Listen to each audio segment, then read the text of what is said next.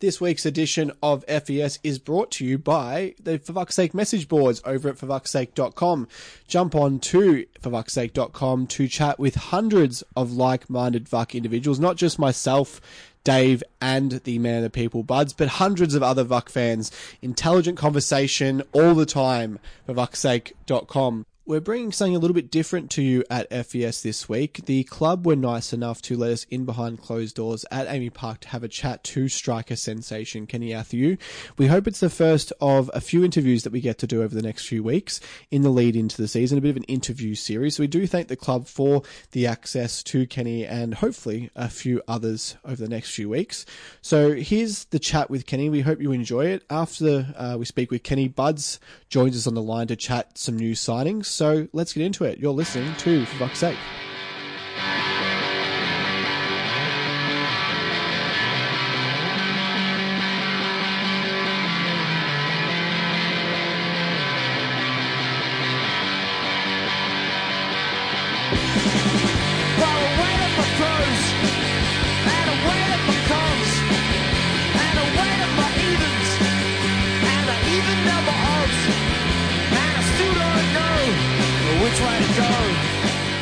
Welcome to a special edition of A Vuck's Sake. It's Jason here in the confines of AAMI Park. We're here um, in a corporate suite somewhere, and uh, joining us today is uh, a cult figure, King Kenny. Welcome to For Vuck's Sake. Thanks for coming on. Thanks for having me. Um, now, I was doing a lot of research uh, last night, kind of reading up about your story to, to try and talk about this today. And I was uh, I was reading up about how you've you know you've you've migrated from from Sudan, you know, um, thirteen or fourteen years ago, and you know played through the ranks through the state leagues in Springvale and then Heidelberg. And I, you know, obviously came through to Melbourne Victory as well and winning a championship. It seems like a, a crazy eighteen months for you. I keep thinking back to like it's kind of like a story mode of like a FIFA 18 or NBA 2K 18 where you know you you play and trade in the uh, in the state leagues for, for months on or for years on end and then finally get noticed and and uh, have this kind of huge uprising where you uh, end up being a championship player. How how's it feel? How's the uh, the last 18 months feel for you? Yeah, you know, it's been um, it's been an unreal journey. Um, you know, I think about 18 months ago, um, I was waking up every day to go to work, um, lift fridges, and today um, I'm a full-time footballer. Yeah. Um, You know, something I've dreamt of since I was a kid. So um, I'm loving every moment of it so far. Last year you um you came probably about a year ago you were signed um around about this time of last year. I think, yeah, probably def, roughly around this time. Yeah. Yeah. What kind of condition did you come in um, for, for, I guess, your first foray into professional football? You just played, obviously, I think, uh, NPL Yeah. uh, football and won a title with Heidelberg. Yep. Were you coming in fresh or were you trying to learn the, I guess, the rigors or the demands of what it is to be a professional footballer? And what was that like? Yeah, you know, um, when I came down, I came with an injury Yeah. initially. So I had um, bruised foot, which um, obviously when I first signed, yeah, uh, was was not involved with anything for uh, about a month. Yeah. So I mean, it was obviously good to meet the teammates at the start, but it was tough because you know, obviously I wasn't doing anything to help the team. I was enjoying the training sessions. You know, I was just seeing them in the morning. Yeah. And um, obviously after that, uh, I started training, and you know it was difficult as well. You know, um, I think the training conditions in a professional environment are very different to a semi-professional environment. Um, so my body took time to adapt to that, um, and also you know just the mental side of things. You know, Yeah. becoming a professional. Um, you know, with just being on time, doing all the right things for your body, uh, to obviously change my lifestyle around a bit, you know, just to adapt to Yeah. being a professional. So what happens when you come into a professional setup? Like, do they give you a, a kind of a plan of what you need to do in terms of fitness, nutrition? Does that does that change very much from a from an NPL setup? Because I, I imagine there's you know still very close to professional in the way they go about things, but is it is it a whole step up when you go to to Melbourne Victory? Yeah, of course. Uh, especially coming to Melbourne Victory, you know, uh, arguably probably the biggest club in the country. Yeah, Um, you know, there's um, I was used to training twice a week. I came here, I was training um, five, six times a week. Yeah. Um, had to be here at a certain time. Um, had to make sure, you know, nutrition side of things, obviously, um, the boss and the coaches are not that strict on Yeah. on it, but you know, you you know that's a part where you have to be a professional and be like, okay, I need to do this for my body, so I'm ready for this tomorrow Yeah. or later on, you know. So um, you know, it's just small stuff. Um, but like I said, you know, um, it was very hard coming in, and just the hardest thing was probably you know just getting that mindset of like sleeping early, eating right, drinking plenty of water, and taking care of the body. Yeah, it sound, Yeah. seemed like you had such a profound impact um, towards the end of the season. I kind of forgot that you've only actually appeared in six A League matches, and, and I think you made a, a small cameo um, early on in the season for maybe 10 or 15 minutes, perhaps, or even shorter than that against Yeah. Western Sydney, was it? yeah, I made my debut against Western Sydney. Um, And then you kind of just vanished. I, I counted you. Um, you didn't feature on the pitch until about 15 weeks later, so it was almost four months until you um, until you surfaced again. I think a lot of us were wondering where you actually vanished to because you weren't really appearing for the for the youth team either. Yeah. What, what actually happened during those four months? Was it all about conditioning? Yeah, so obviously it was more the conditioning side, but so when I ca- played against um, Western Sydney, Yeah. it was um, during the international breaks, Yeah. and we had a few red cards, Yeah. so we didn't have a full squad. Yeah. Okay. So um, yeah, the boss obviously put me on the bench. Um, I didn't think I was gonna obviously get, get much game time because I wasn't. I was just healed. My injuries just healed, um, and I trained for about a week. So I was knowing um, near fit. Yeah. Um, and then on top of that, during the game, we got that red card. Yeah. Yeah. Um, and if she saw my face in the cameras, um, you know, I was just like, I was like, okay, this will be um, probably not the best, um, you know, time to Yeah. get your debut. You know, you're 10 and down, you're not fit. Yeah. Yeah. Um, yeah, but you know, I ended up getting my debut um, that game.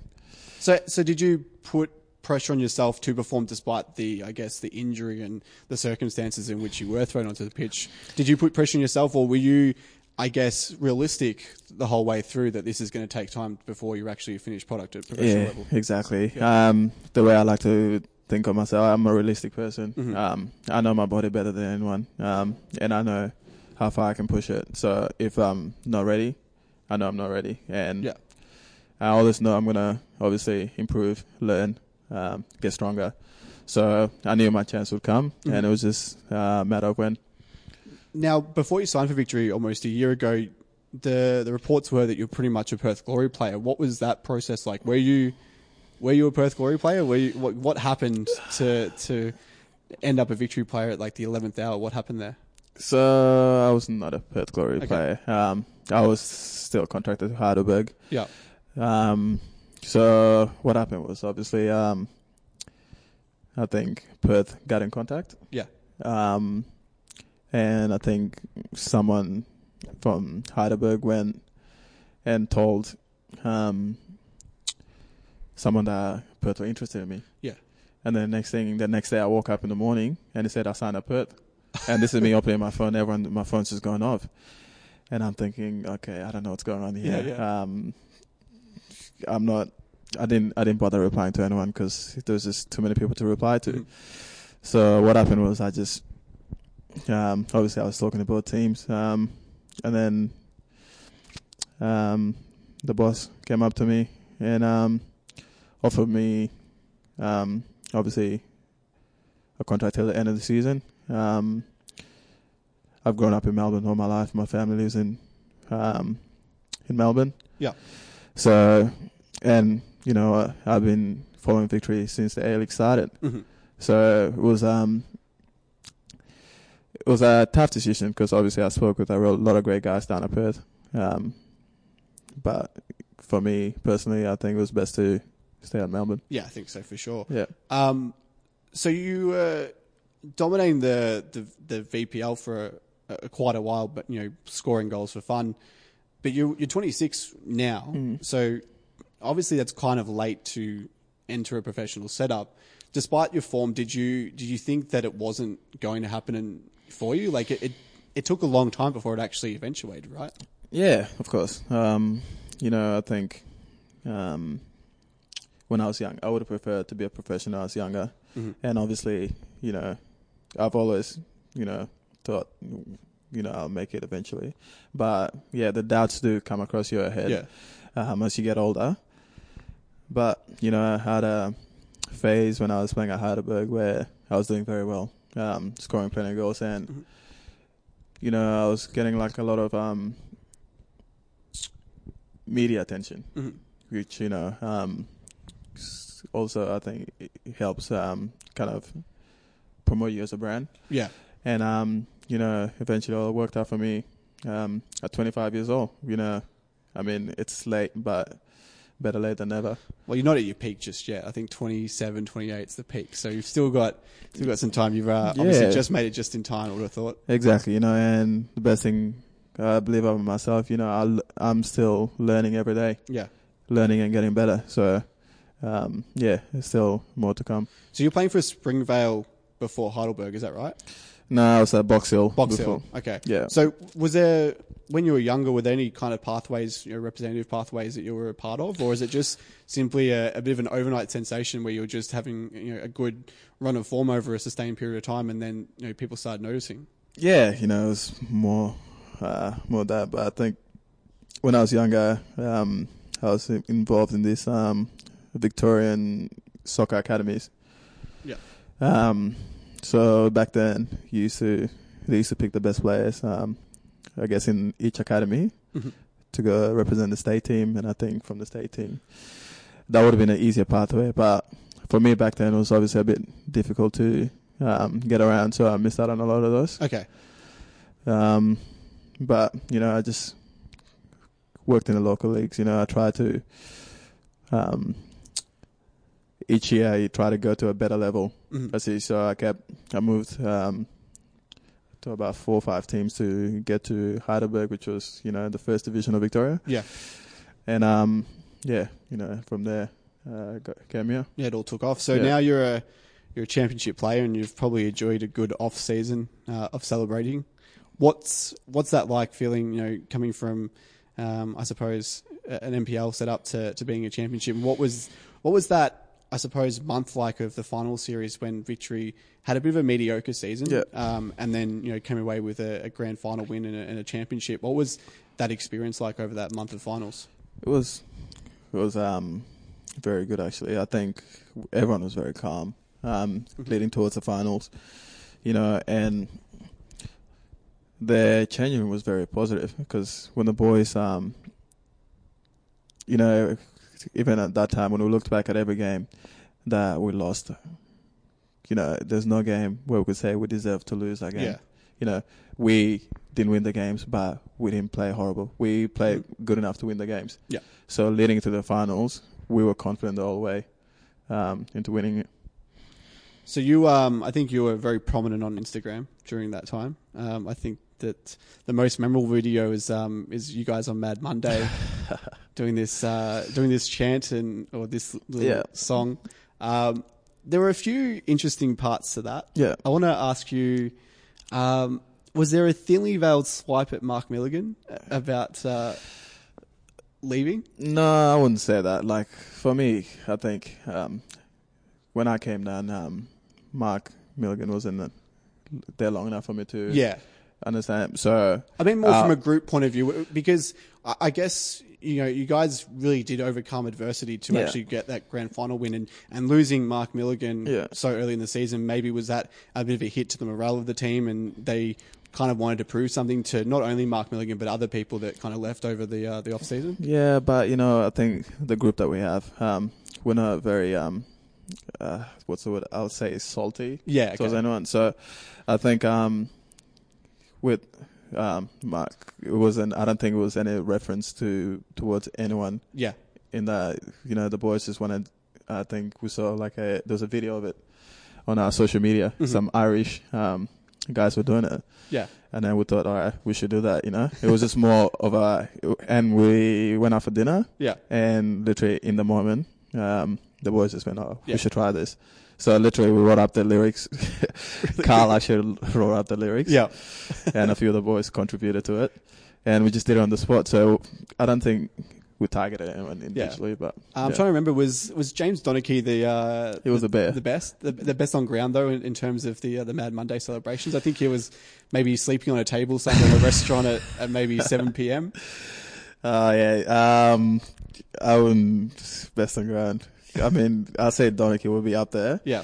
Um, but you know, I think all the boys thoroughly enjoyed Yeah. um their celebrations. Leroy George was obviously uh, surprised by how hard Australians party. I think he, he was quoted in the Netherlands press as saying that we just drank for, for you know three days on end, and he was surprised by how, how hard the uh, the Australians party. Did you have much to do with Leroy George when he was here? Yeah, I was very close with Yeah. Leroy. I actually, What's- I spoke with him um, in regards to the article when it came Yeah. out, and um, there was a lot of um, the words that were used in the article were fabricated. Yeah, like okay. Leroy, did, he didn't say many of them. And if you know Leroy, you know he's not the type of person to say anything bad about because he enjoyed his time here in Melbourne. Yeah, I thought that was weird because yeah, he was a very important part, and Yeah. I think during the uh, the early parts of the season when we were decimated by suspension and international duties, he was the one that was basically carrying us. So um, I think a lot of people were probably surprised by that article. Um, but uh, during that kind of process, you know, you said you were quite close to Leroy, and he's obviously had a decision to make. Do you do you kind of get into his ear a little bit to, to try and keep him around, or is that completely off off topic and off limits to talk about? Yeah, you know, obviously would have loved to have Leroy around. Um, Yeah. He was a great guy for the team, great player. And personally for me, you know, it was very, I was very close. He helped me with my development here as well. You Yeah. know, uh, training as well. He always came, uh, spoke to me. So I would have loved to obviously keep him around. But end of the day is the decisions his and his family's to make for the best interest for all of them. Yeah. So, um, you know, I would obviously say, you know, it would be great if you stay here. Yeah. But if you do go somewhere, you know, I'll support you wherever you go. Do you know if he started playing yet? Is he? Is in the? They started, I think, last weekend, yeah. the first game. I'm not exactly sure what the result is. Okay. But, um, yeah, How's he finding it over there? he likes it down there. Um, you know, it's, um, he thinks it's an hour away from Dubai. Yeah. Oh yeah, it's a Um, playground for, for rich men. I'm sure yeah, Leroy you know, is after going um, to the Middle East. no, he's, um, he's enjoying his time there. So, Yeah. um, no, it's, I'm happy that he's having, like, so this is your first full preseason as a professional. What's Yeah. that been like over the last couple of months? yeah, it's, uh, definitely been tough. Yeah. Um, obviously, um, the body's never experienced, um, I guess, such going through such um, training Yeah. Before. So it's been hard, but you know, it's been a very enjoyable one at the same time as well. And you've been you've been leading the line pretty much through the whole preseason. yeah, you know, it's been good. Obviously, getting a lot of um, game time under my belt, and Yeah. also getting used to playing with the boys. So from a conditioning standpoint, I would assume that those matches are pretty beneficial. But because we are, you know, signing a lot of these marquee players like Yeah. Honda and so forth, who aren't taking part in these preseason games, do you get much tactically from from preseason games, like from the preseason games, or is it mostly all about conditioning rather than actual tactics? Well, it's a bit of both, isn't it? Because um, we obviously have to prepare um, the formation and shape yeah, um, that we're going to play leading into the season, and we we've got our Melbourne City in round one, which Mhm. is massive for us. So we've been using all these games to prepare condition on the conditioning side of things, but also um, on the tactical side of things. yeah. Yeah, I think uh, you know this is this is a formation that Melbourne Victory have used for a number of years now, and I think obviously you said you're Melbourne Victory fans, so you probably watched a fair bit of Melbourne Victory Yeah. football and how I guess dominating that formation and that game style was throughout the, the last few years and you know towards the middle of last year it seemed like it was figured out a little bit by Yeah. opposition teams is there much of a change or an improvement of how you go about things this season heading into into that Man, I think obviously we've got um, a few signings coming in, but in terms of the shape of formation, um, the structure of the team, um, we'll stick to. It's like the um, the DNA of Melbourne Victory. yeah of it? course yeah So we'll stick to obviously um, the structure that we're using. There might be obviously a few tweaks here and there, but you know that's the, uh, the coaches are the one that are going to decide that. Mm. But you know, all the boys are more than happy to play in um, any shape that the coaches set up. So about a week ago, you were the number one striker for Melbourne Victory. You've lost your spot maybe to Yeah. uh, Toivonen, but I, I'd say on the surface, and um, once again being a Melbourne Victory fan, I think that from a fan's perspective, Yeah. this looks like the strongest Victory squad possibly in its history. Yeah. How excited are you for to, for that and to play with some of uh, some really well known players? Yeah, you know, I'm really excited um, for the upcoming season. Um, just you know, obviously the big names coming in. Um, obviously, it's not always great to um, be the number two striker, but I understand that I've got a long way to go in Yeah. terms of learning. And Toivonen playing the World Cup, coming from you're a big player, excited to um, learn a lot of him and compete for that. Hopefully, push him to perform at the best every game. I feel like you might gain the most out of Toivonen coming over because I, I can see you guys being some similar type uh, skill sets with you know big lanky frame, you know being a, a- main striker. Yeah. Uh, so I'm assuming that's going to be a bit of a change for you competing uh, with Besart Berisha last year to perhaps competing with a, a player that's similar to you, which Yeah. m- may be uh, really beneficial to the team in terms of you can come on and, and not uh, you know miss a step with uh, the way the team's structured. Yeah, exactly. But the team structure was the same when I came over for Bess. Um, Yeah. So when Bess was here, got training, I would always watch everything he does because I just, you know, he is he was an animal. Yeah. Um, you know, I just wanted to learn as much of him as possible, Mhm. and it's gonna be the same thing with uh, when he comes in. You know, Mm. um, I'll be watching him, everything he does. Obviously, we're similarly built, so I will try to base my game style off him more. But for m me personally, obviously, um, we're all individuals. So Yeah. I still love to play the way I play, but I love to learn a lot of him. So, uh, also embarking in another Asian Champions League campaign, which you featured in prominently Yeah. last year. I think you played five games and uh, scored in one, assisted in the other. Mm-hmm. What's the what's that experience like, and uh, also the level? Is it does it go up another level from from A League football? Uh, of course, because you get the best teams in Asia.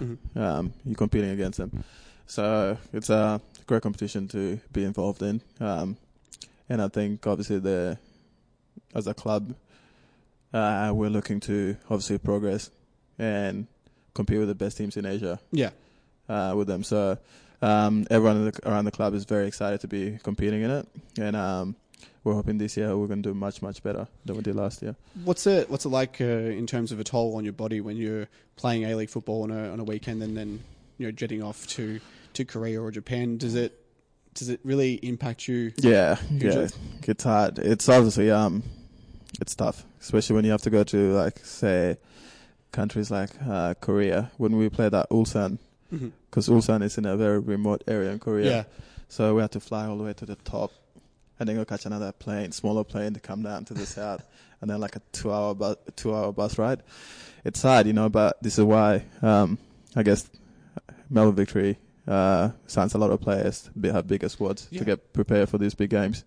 That trip home home from Ulsan must have been fun after you get pumped six two. Yeah, And that was a really uh, important game as well, it wasn't it? was. Yeah. it was. You know, um, obviously, I think um, it wasn't our greatest performance, um, and but you know we had to bounce back straight away because we were leading to the finals at that Yeah. time, so we had to switch straight away to um, the next games.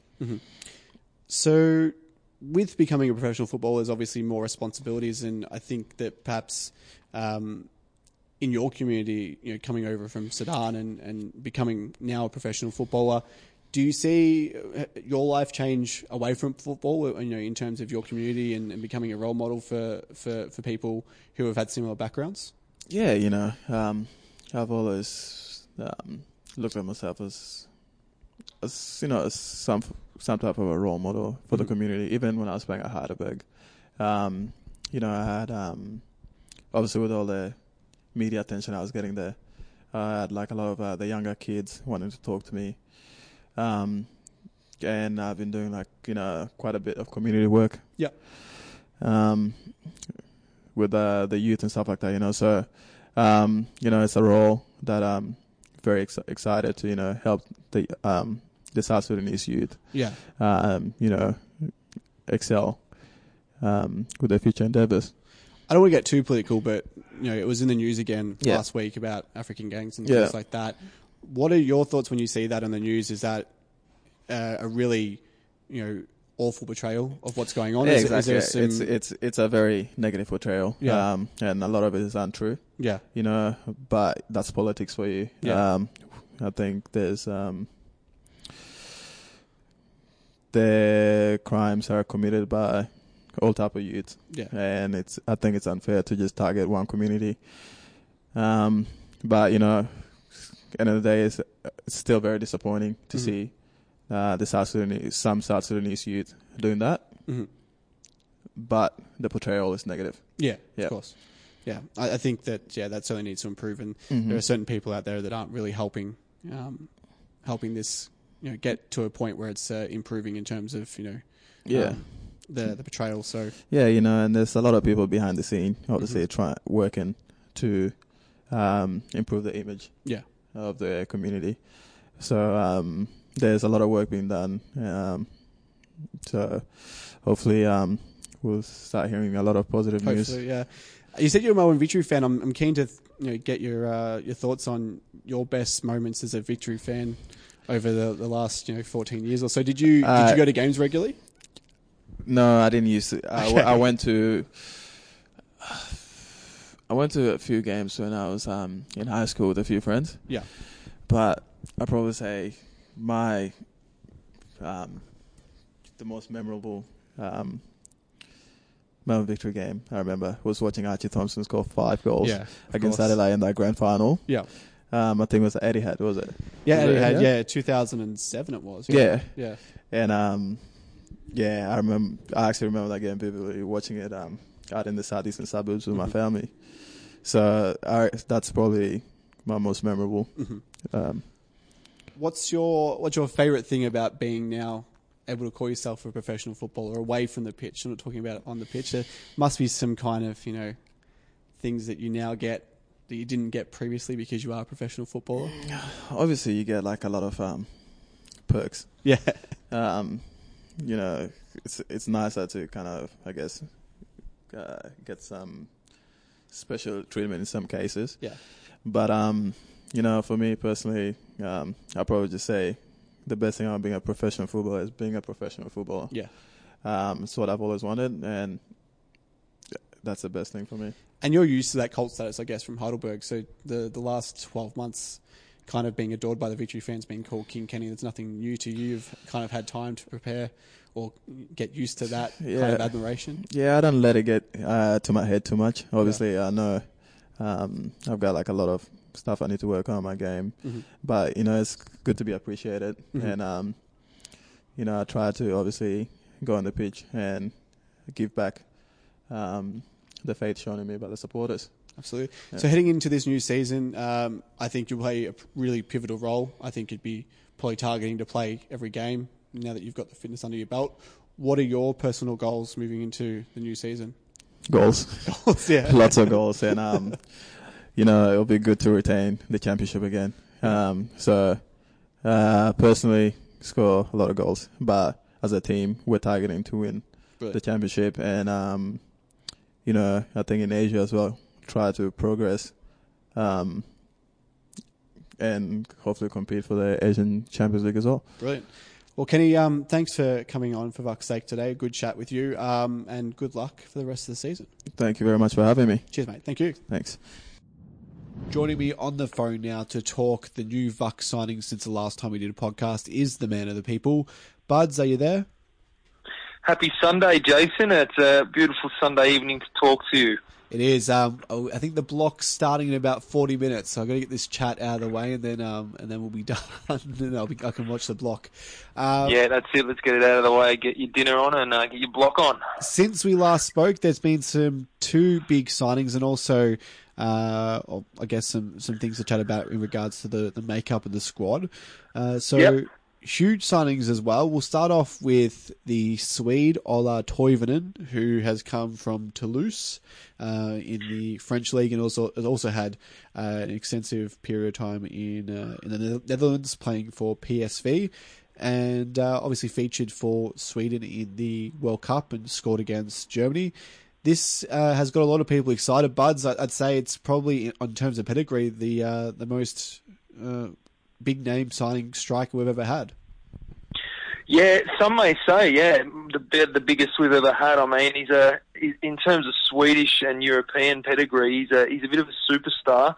Uh, World Cup hero, chips Manuel Neuer for fun. Uh, 191 centimetres and still in ripping shape for a 32 year old. He also scored a 94th minute winner against the eventual World Cup champions in France to help uh, Sweden qualify and earn the second spot in their group. So he's certainly a big game player, um, a massive signing for the club, and uh, I think it's going to be very interesting to see how we play with such a big front man, considering the number two striker in the squad is also a massive man in King Kenny. So uh, exciting times.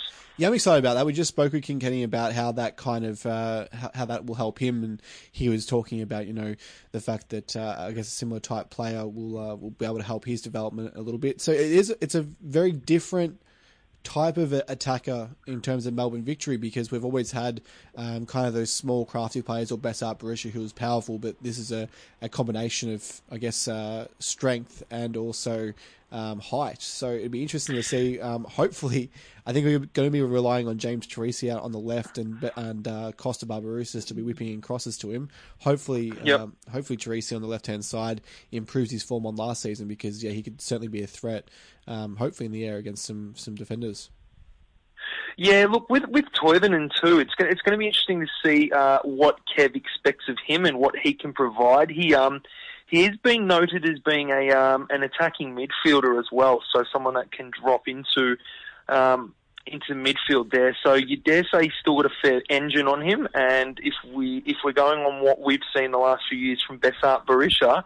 Uh, Besart Berisha was one of the greatest components of being able to track back and just keep running and running all day. So he was the T1000 of the A League. So he's got big shoes to fill, Ola, but he's a big man, and uh, I don't think we're going to see the standard uh, two meter tall prototype big man. I think he's got a lot of finesse, and he's going to wow the crowds. And it was just this signing that we had to have after we've got such a big gap in the squad and roster from one of the greatest of all time in Besart Berisha. So very good Melbourne victory signing, and uh, unfortunately, I think for the club, the uh, the club he was coming on from Toulouse wrecked the uh, wrecked the social media parade, and everyone knew it was happening. So um, we did it well.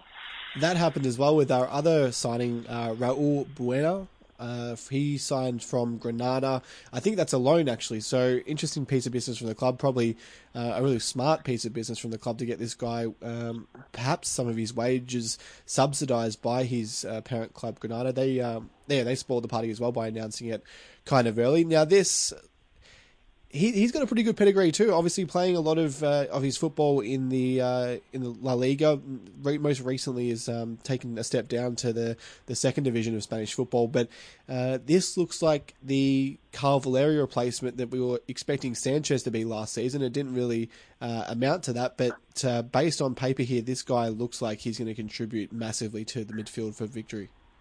Yeah, yeah, on loan from Granada. So you got to wonder how how we came about this one. This could be one of those football manager type uh, scenarios where we've got a program to find a player. But yeah, really healthy La Liga career at uh, Espanyol and Real Vallecano, and uh, was one of the favourites of the then Espanyol and now Tottenham manager Mauricio Pochettino, and should be a massive upgrade on Matias Sanchez. So don't know too much about him at all. Uh, saw got linked a lot of articles from the Spanish press, and it, it was on a 50-50 whether he was going to come to Australia or not. It was a family decision. I think he's just recently had some kids and wasn't sure, but has decided to come to Melbourne Victory. So very interested to, to see how he um, finishes off our pre-season, and uh, looks like the squad's shaping up well. I think we've um, we've now done our quota of um, import signings. Now, is that correct?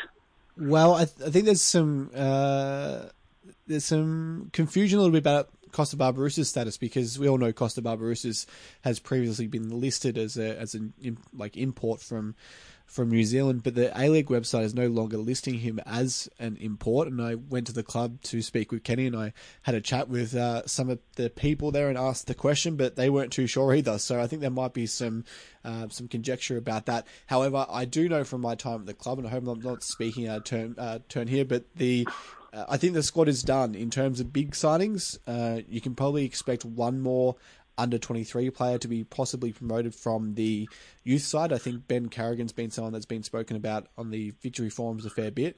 So the, the squad's pretty much done, and you'd have to say that Kevin Muscat and his men have done a terrific job with recruiting this season. There's there's still some there's still some holes, and you know obviously Troisi is going to be playing on the left side um, where he's been playing you know regularly for victory as a uh, as an attacking midfielder. But I'd Yep. say Kevin Muscat's done a really good job this season. Yeah, uh, we had a really good um, post by on on the for Vuck's Sake forum. If you haven't if you haven't joined up, you should.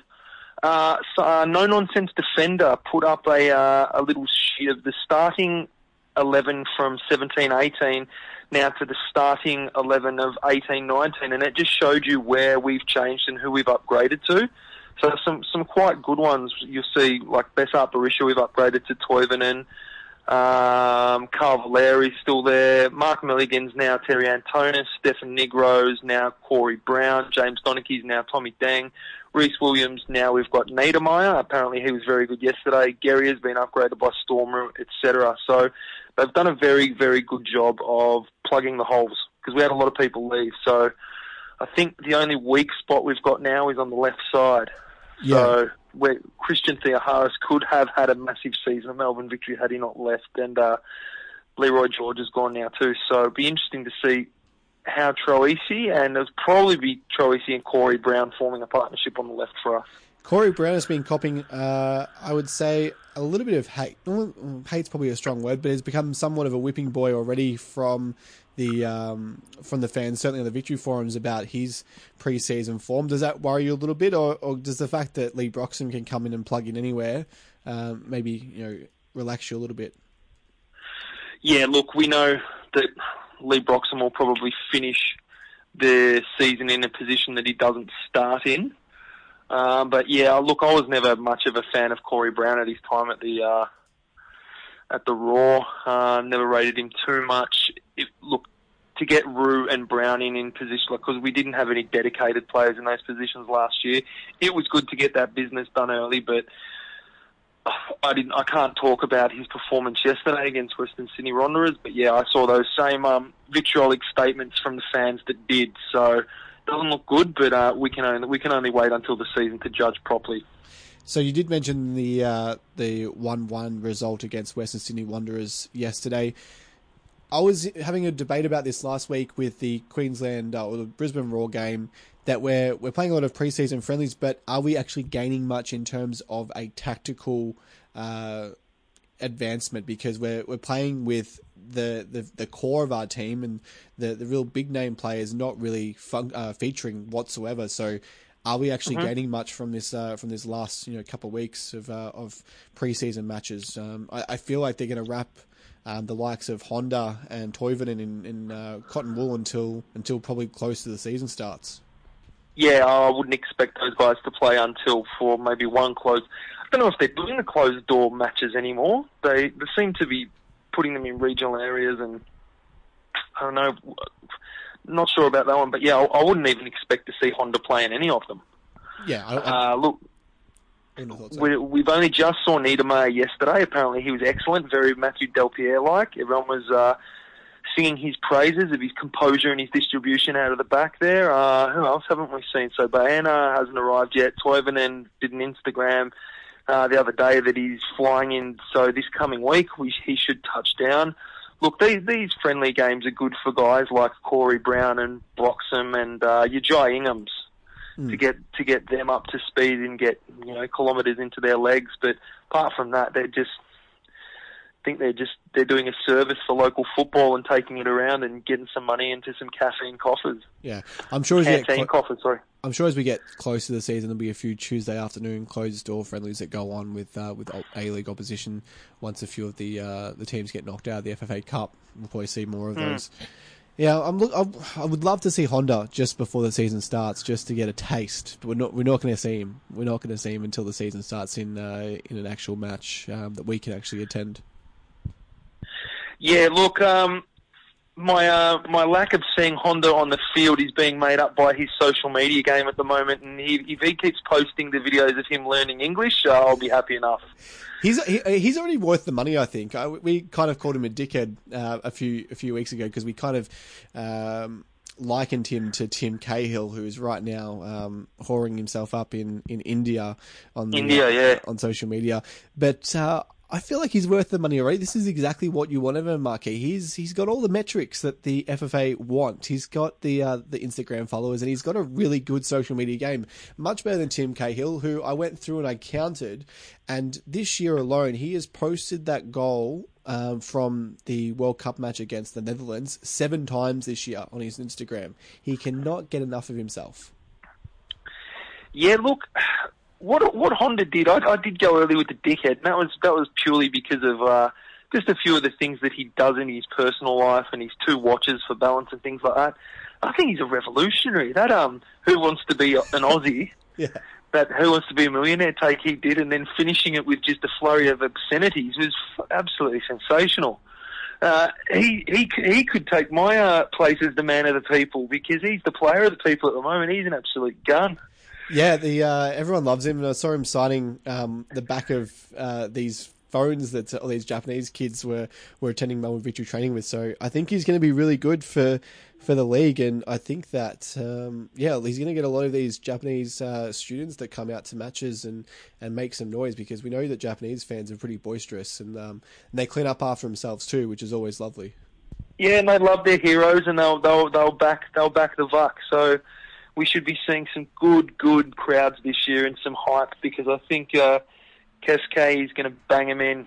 So now big Swede. Now I think the big thing that the fans need to do is uh, get some songs together for these guys, and there's some good some good movement happening on the For Vuck's Sake forums. But I should I expect a, a, a new songbook this year. We've got a lot of good guys with some good names, so it's going to be an exciting season ahead. Yeah, it definitely is. And I was looking through the fixture as well, and we've got some early games at AAMI Park this season, which um, doesn't really happen that often. Usually, we don't really go there until uh, December or January. So I, I feel like it's a it's a good summer is on the horizon. I'm uh, I'm looking forward to it.